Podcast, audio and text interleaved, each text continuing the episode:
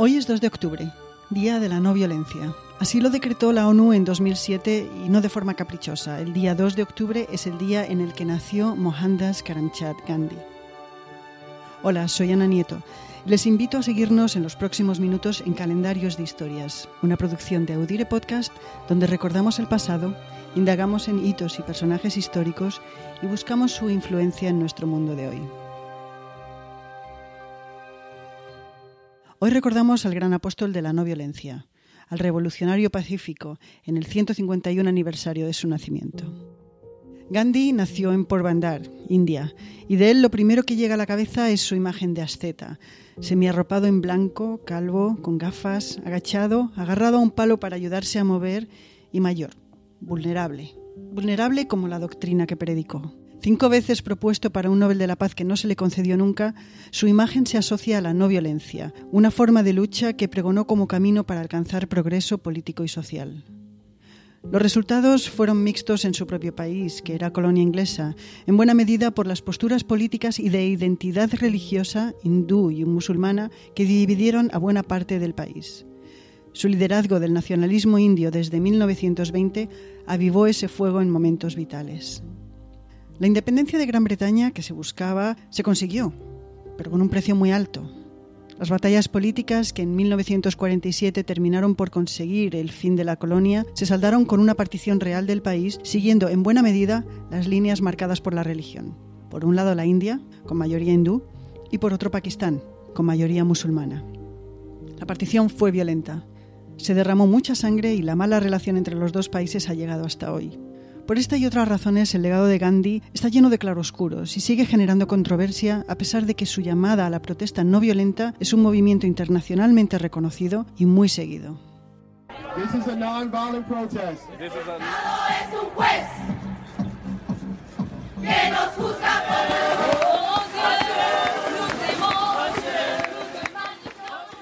La semilla de la no violencia en Gandhi se plantó en su hogar.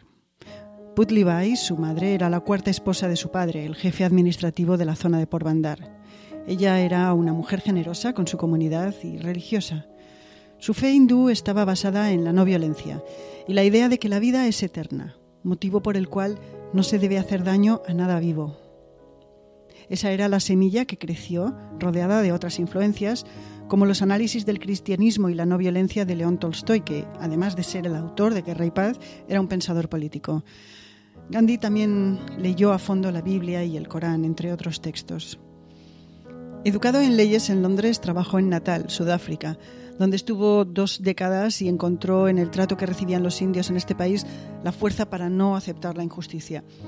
Él sufrió esta injusticia y además fue atacado, pero ya entonces optó por no reaccionar con violencia y ni siquiera llegó a perseguir judicialmente a quienes le atacaron. De vuelta en India terminó liderando el Indian National Congress y ampliando la noción de la desobediencia civil y la no violencia. Cuando sus acciones, por lo que fueran, desataban la violencia, él acababa la lucha. Le conocían como Mahatma, el gran alma, Gandhi. Ahora bien, aunque Gandhi abogaba por una India secular y plural, se le critica haber asociado el nacionalismo al hinduismo y con ello dejar de un lado a los musulmanes.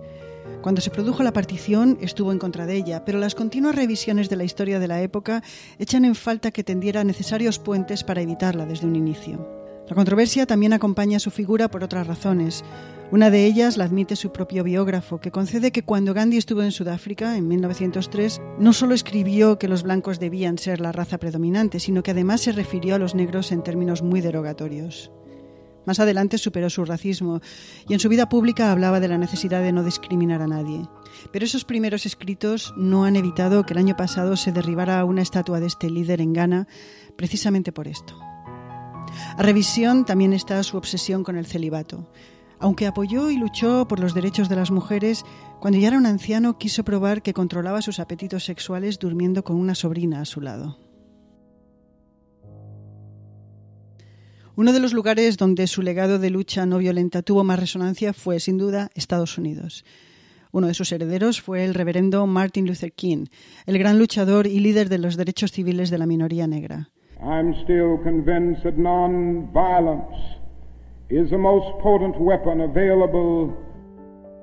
Precisamente en este día, 2 de octubre, pero de 1963, King obtuvo los derechos de autor de uno de sus más famosos discursos, I Have a Dream. Pronunciado en agosto de este mismo año en Washington, el reverendo King decidió protegerlo porque cuando fue a ofrecérselo a la Motown, a la discográfica Motown para su publicación, otras discográficas empezaron a copiarlo. El asunto de la propiedad de este discurso, que se pronunció ante una multitud, se dirimió en tribunales. Le dieron la razón y ahora solo se puede escuchar en la versión puesta a la venta por The King Center a unos 20 dólares el DVD. El discurso aún es privado. Está en manos de la familia King, que lo vendió a EMI, ahora Sony Music, y no estará disponible libremente para el público hasta 2038. Ni en la película Selma, en la que se recuerda uno de los momentos más épicos de la lucha para asegurar el derecho al voto negro en Estados Unidos y en un momento en el que participó King, ni siquiera en ella se pudo hacer uso de sus palabras. El reverendo King dijo tras viajar a la India que estaba convencido de que el arma más potente para los oprimidos en su lucha por la libertad era la resistencia no violenta. King, a diferencia de Gandhi, sí recibió el Premio Nobel de la Paz. Al igual que Gandhi, su vida terminó violentamente. Ambos fueron asesinados. Hoy, en 2020, un año en el que parece que se están apretando muchos puños, es un buen momento para preguntarse por el éxito de la doctrina de la desobediencia civil y la no violencia. En 2011 se publicó un libro que estudió esta cuestión, Why Civil Resistance Works. Sus autoras encontraron que las campañas de este tipo han tenido el doble de éxito que las violentas a la hora de conseguir su objetivo.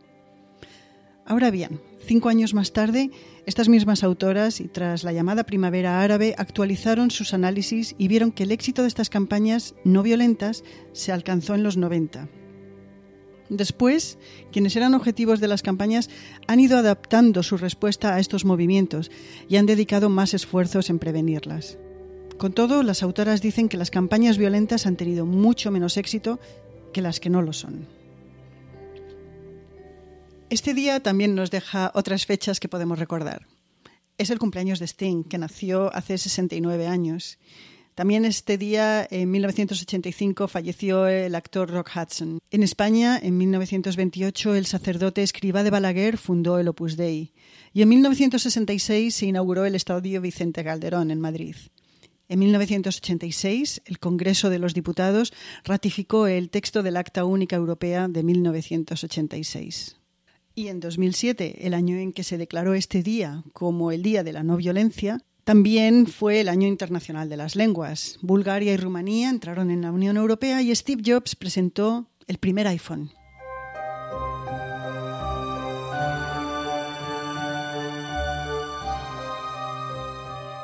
El calendario de la historia es una producción de Audire Podcast. Esto es Mariluz Rodríguez y yo, Ana Nieto.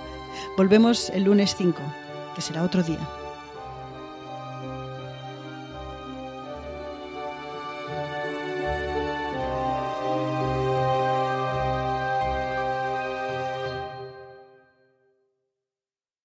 Este 4 de julio.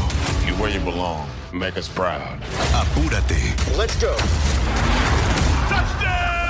Y vive una de las mejores películas jamás hecha. Having any fun yet? Tom Cruise, Top Gun Maverick, clasificada PG-13. En un mundo donde extraterrestres acechan a los humanos, dos soldados deben esconderse para sobrevivir sin su Old Spice. ¡Cállate! ¡Cállate! Hombre, hueles re feo. ¿Que no te pusiste el nuevo Old Spice Dry Spray con frescura de larga duración? ¡Cállate! ¡Nos van a oír! No puedo. ¡Apestas! ¡Te dije! ¡Se me olvidó el Old Spice!